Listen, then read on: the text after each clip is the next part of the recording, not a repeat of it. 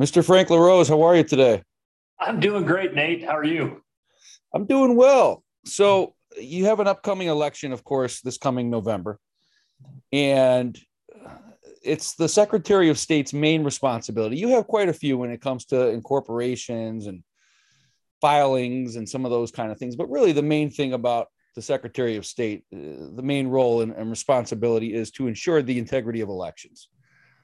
And, absolutely. The way we like to describe it here is that our two main missions are that we help people vote and we help people start businesses. And those are two things that are foundational to the American way of life. But you're right.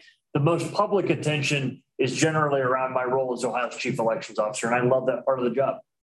Yes. And you've done a great job. I want to get your take because that was the big thing back in 2020.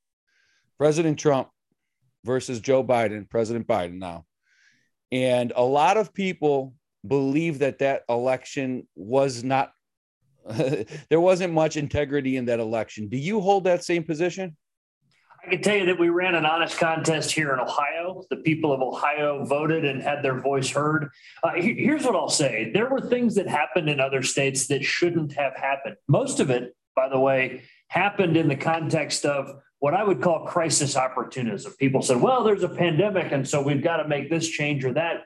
In reality, what occurred in a lot of these states were, activist lawsuits that resulted in last-minute changes or just administrative changes made by election officials, even in some cases secretaries of state, that they should not have made. We held the line on that kind of stuff here in Ohio. We didn't allow activist groups to make election laws at the courthouse because we know that election laws should only be made at the state house. And that really is the biggest difference between Ohio and other places. Now, the other thing is, some people have these ideas that there was some sort of like conspiracy ongoing or whatever else. A lot of that stuff is pretty far-fetched. Some of these wild ideas about like a secret algorithm in the voting machine or, ballots that were printed in China and smuggled into the back door of the Board of Elections. A lot of that stuff is pretty easily disproven. And honestly, just the result of maybe an overactive imagination by some folks, but where the real problematic things occurred wasn't in secret. It happened right in front of God and everybody in full public view. And it happened mostly in courthouses, and it happened at Secretary of State's offices in some parts of the country where they made last minute changes they shouldn't have made. The good news is, as a nation, we reflect on those kind of things and we learn from them going forward. And I believe that in a lot of states, they're learning the lessons from 22, and they're really following Ohio's example to run really good elections where we find the balance, right? And when I talk about balance, I'm talking about making it both easy to vote and hard to cheat. And it's a false choice that some would offer you. Some would say, well, you got to choose either a really secure election or a really convenient election. I reject that notion. You don't have to choose one or the other. Here in Ohio, it is easy to vote, and we're proud of that. We like it to be convenient. We all want convenience. But it's also hard to cheat. We run honest elections where people go to bed on election night. Whether your favorite candidate wins or loses, Ohioans know that it's an honest process. So that's the goal that every state should have. So when those states, back to that night, because I was watching it come in, the results were coming in. Ohio obviously called it for Trump pretty fairly early. And then some of the other states, the swing states, were coming in, and it looked like he was about to just take a full sweep of all the swing states. And then something happened late at night where they kind of just paused a few of those states. I don't remember exactly which ones, maybe North Carolina, Georgia. I'm sure you know better than I do. But yeah, they paused, and then all of a sudden, it's like we're now seeing that Trump loses in the next couple of days after that, after he was really, you saw the momentum. So is that just coincidental? Was there a conspiracy?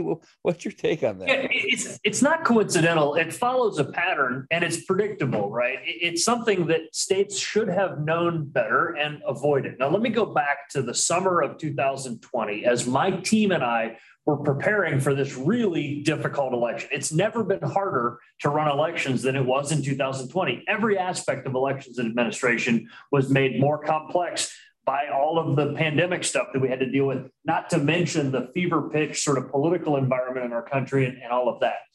I wrote something, I believe in mission. Maybe this comes from my time as an Army Green Beret, but you got to know the mission. Everybody from the most junior ranking private to the most senior ranking general has to know what the mission is. And the mission that I wrote on my Chief of Staff's dry erase board in the summer of 2020 is that when Ohioans go to bed on election night, they will know and they will believe the results of the election. It sounds really simplistic, but what it means is that we're going to get those results done on election night, and that it's going to be honest and something that people accept. Here's where other states made mistakes.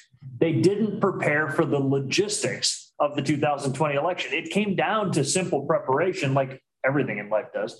And we knew, for example, that we were going to have much higher numbers of absentee voters. It's just intuitive that people were going to choose to vote from the comfort of home in the midst of the stuff we were dealing with in 2020. So I predicted early on that our boards of elections should be ready for the number of absentee ballots to double. Well, that was almost exactly right. We had a doubling in the number of absentee ballots, and we had a tripling in the number of early voters, people that go to the board of elections and vote in the weeks leading up to the election.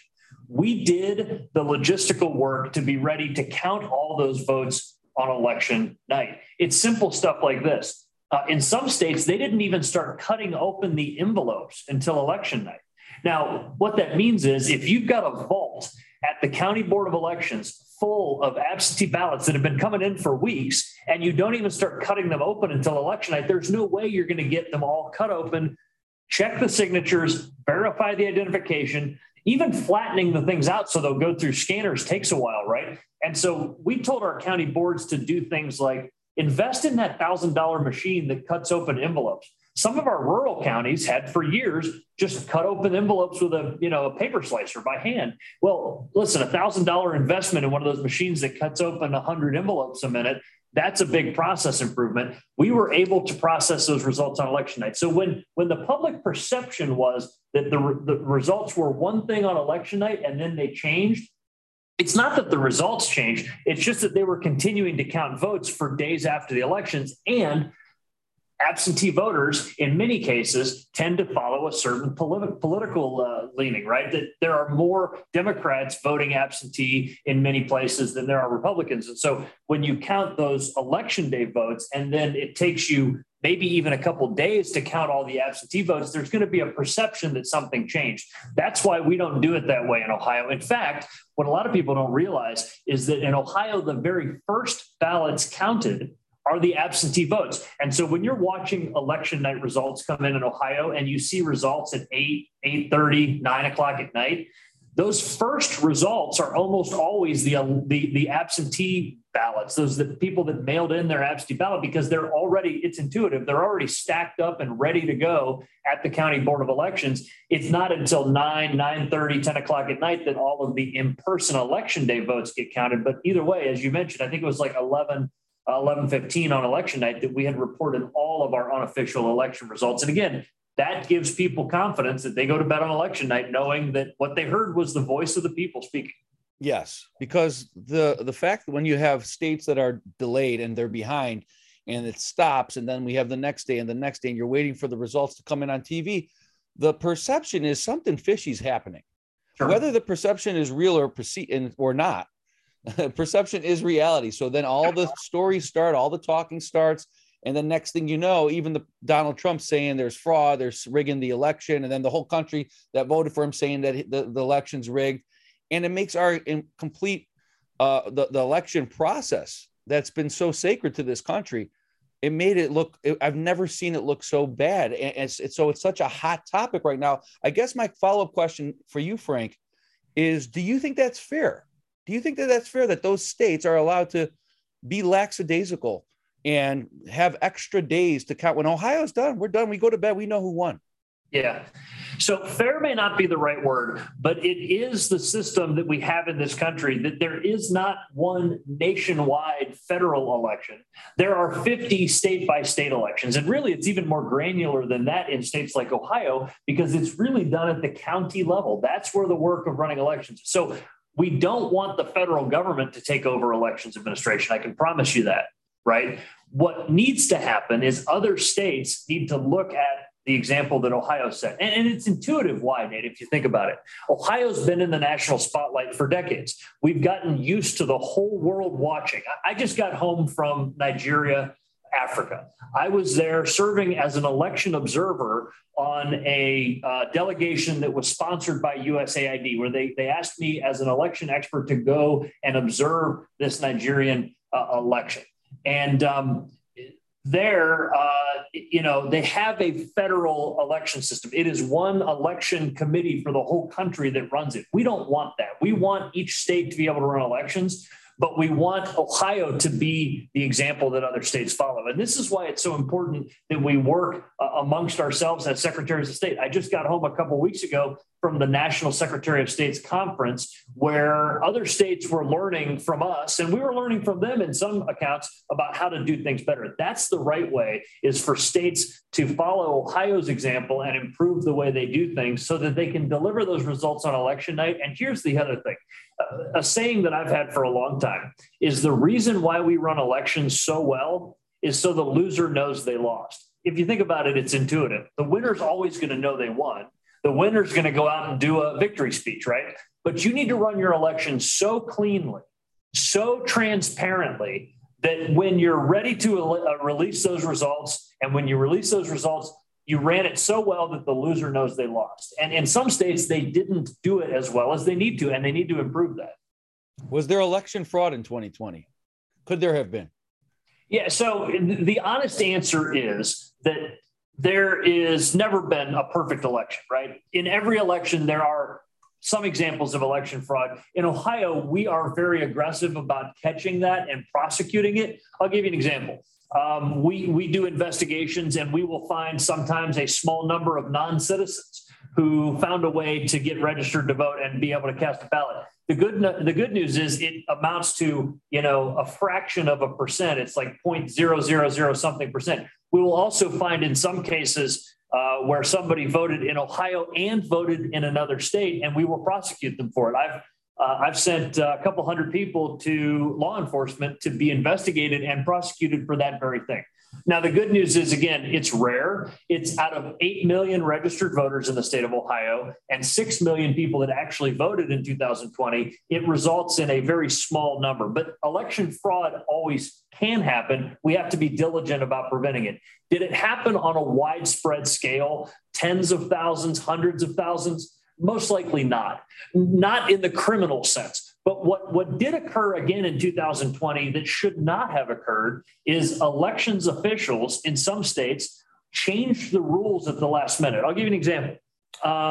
In some states, they just arbitrarily extended how many days they're going to allow for absentee ballots to come in and still be counted. Even though their law didn't allow for that, they said, well, there's a pandemic, so we need to create this special thing. Or they cut a deal in a courtroom with some activist group and allowed a judge's order to result in the election changes. So is that election fraud?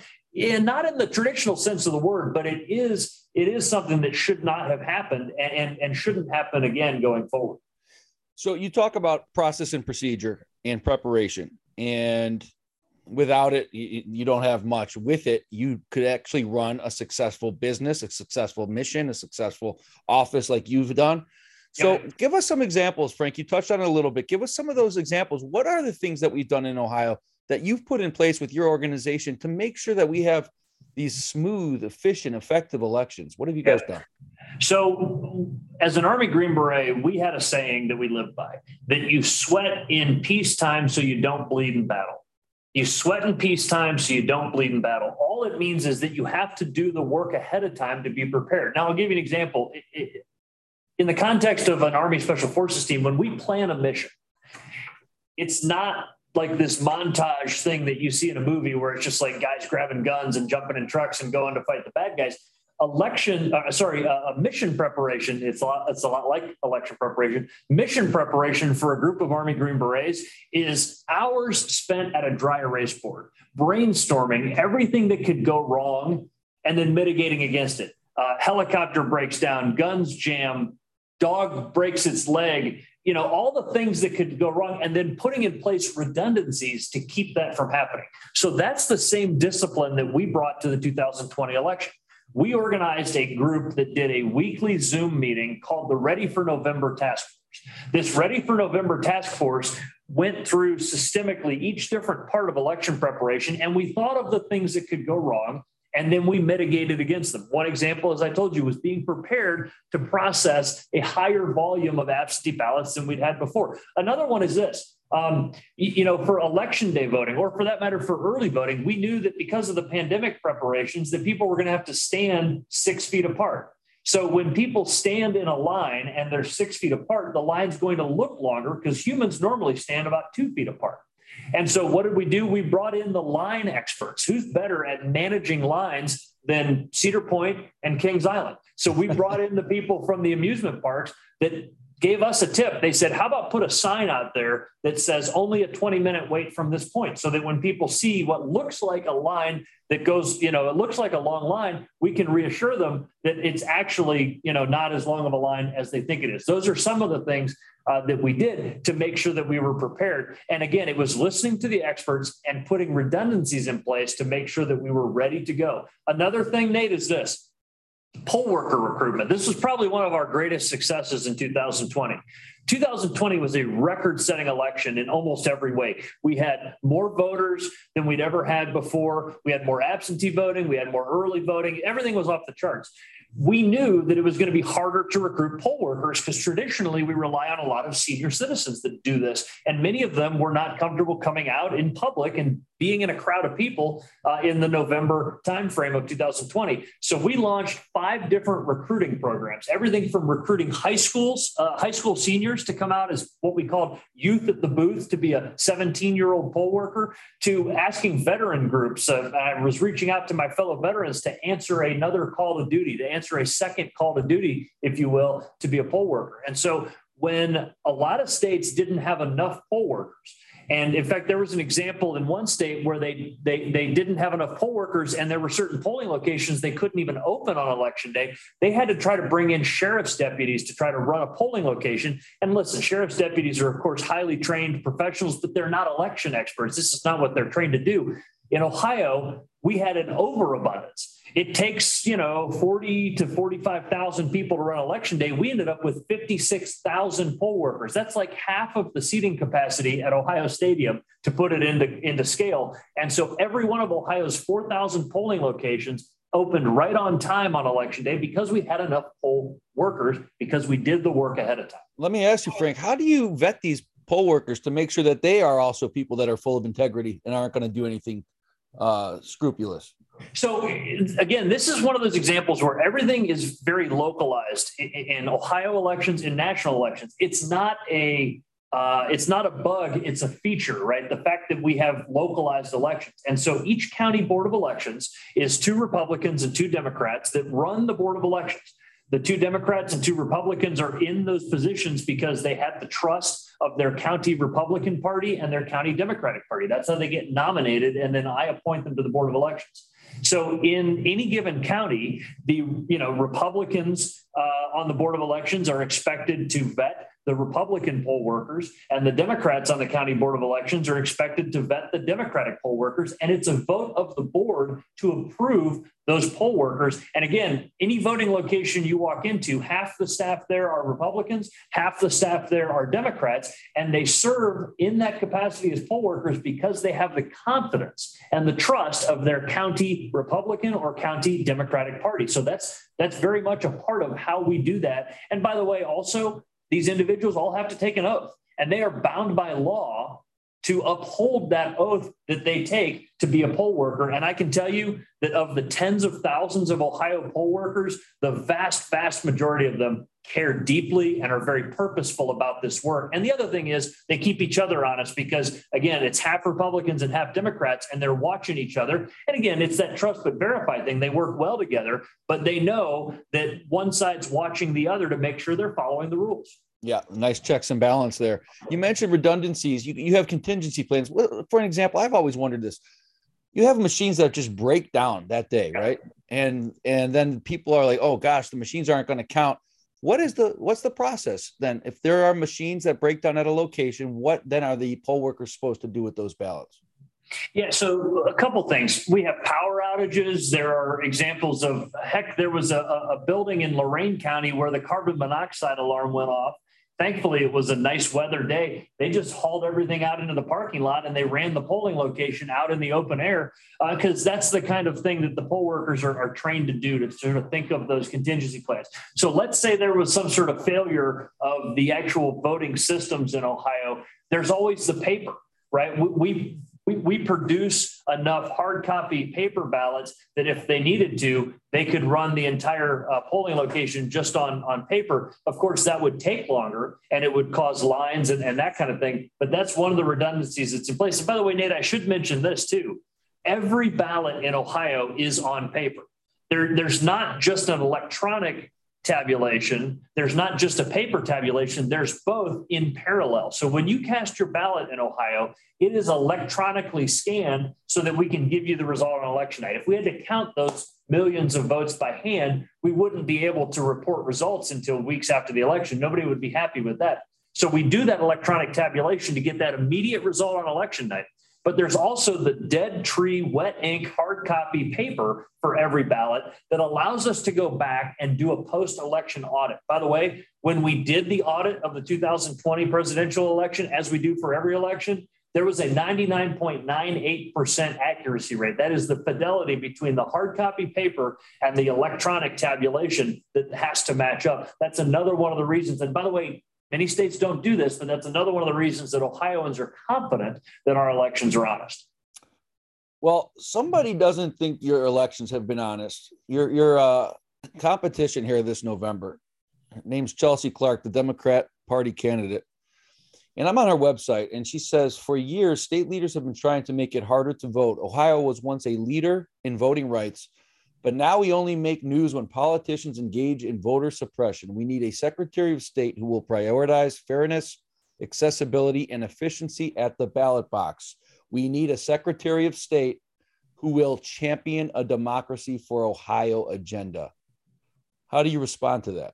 Yeah, it's unfortunate. That's empty campaign rhetoric from somebody who doesn't know what she's talking about. In fact, her own side doesn't agree with her. There was a poll that was done. It was a CBS News poll with a large sample size in 2020 that asked Ohioans, is it easy to vote in the Buckeye State? It's several questions that were on the poll, but one of them is it easy to vote? Even among Democrats, the number was close to 90% that agreed that it's easy to vote. So she's peddling something that even her own side doesn't agree with. And here's why it's irresponsible.